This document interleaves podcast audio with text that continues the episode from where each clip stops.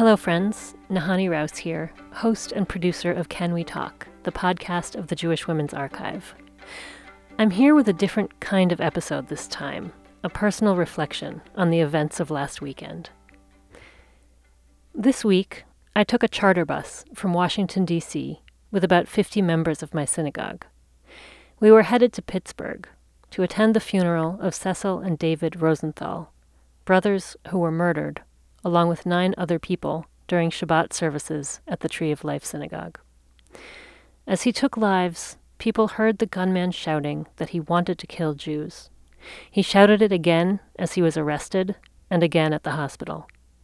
Before his rampage, he posted on social media about the Hebrew Immigrant Aid Society. He blames Jews for bringing immigrants into our country. I didn't know any of the victims, but I wanted to do something, and showing up seemed like the most meaningful thing I could do. Along the highway, the leaves were beginning to turn. We stepped off the bus in Pittsburgh into one of those glowing fall days.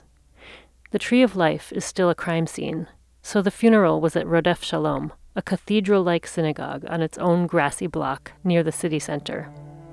We joined a stream of people walking solemnly toward the funeral.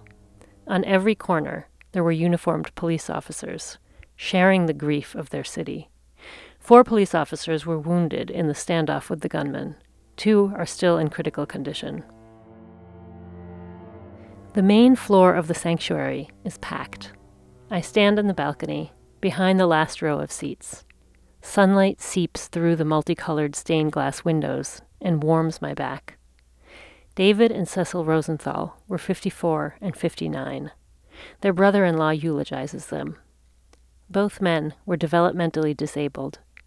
David had a sense of style. He wore the same cologne and the same mirrored sunglasses every day. He loved to plan adventures, but was usually in bed by eight. Cecil was outgoing, in everyone's business. He was affectionately known as the town crier. The only word he could spell was his own name, they lived in a group home, but their true home was Tree of Life. David kept the prayer books lined up on their shelves, the tallises neatly folded. Cecil was the first person to greet you as you walked in the door. People in the rows ahead of me nod their heads. They must have known the brothers. The woman standing next to me had once been their teacher. The man next to her was a friend. People passed tissues. I've stepped into a giant family.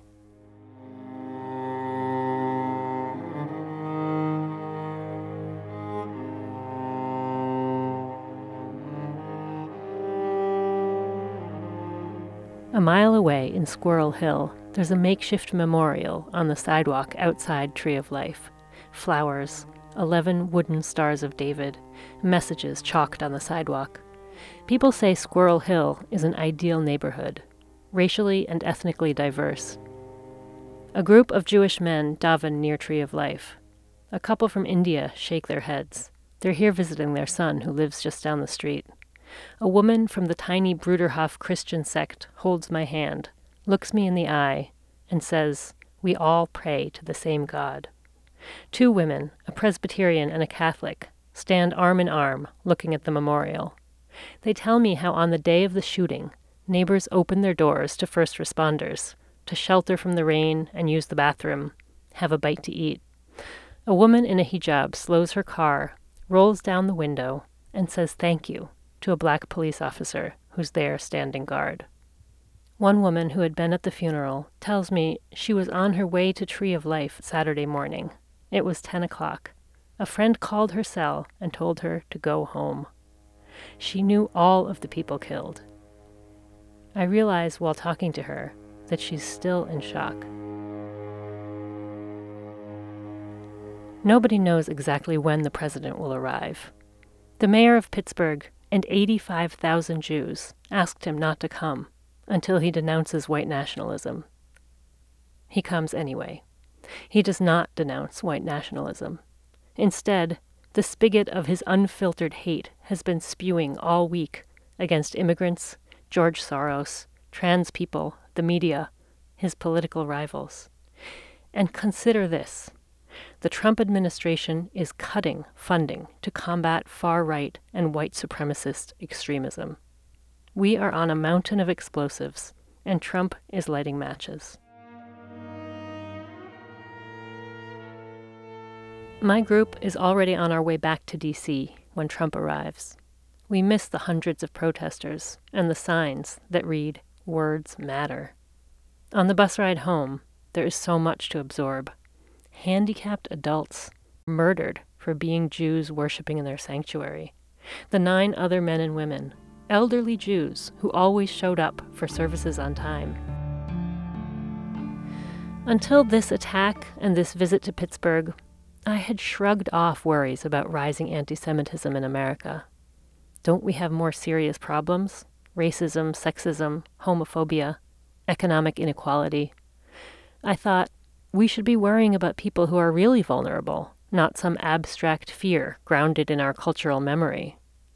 But now, I'm seeing it differently. Hate is all bad, but hatred of Jews plays a specific purpose in the twisted minds of white supremacists. Just like this killer, white supremacists use Jewish conspiracy theories to explain their own failure to dominate other races. It's perverse thinking and it leads to lethal actions. Words matter.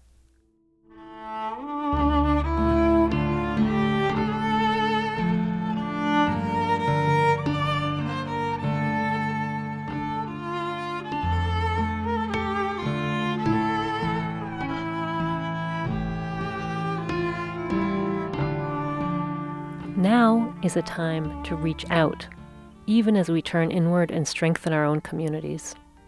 As the American Jewish poet Emma Lazarus wrote more than a hundred years ago, until we are all free, we are none of us free. People in Pittsburgh seemed to know this instinctively when they held their interfaith vigil in response to the attack. On the ride home, our bus driver says it best. He's black and not Jewish. Over the intercom, he thanks us for the privilege of bringing us to the funeral.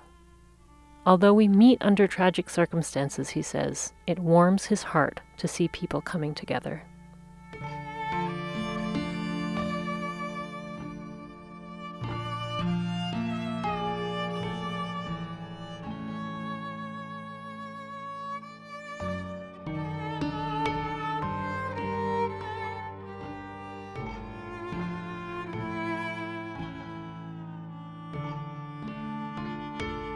Thanks, everyone, for listening.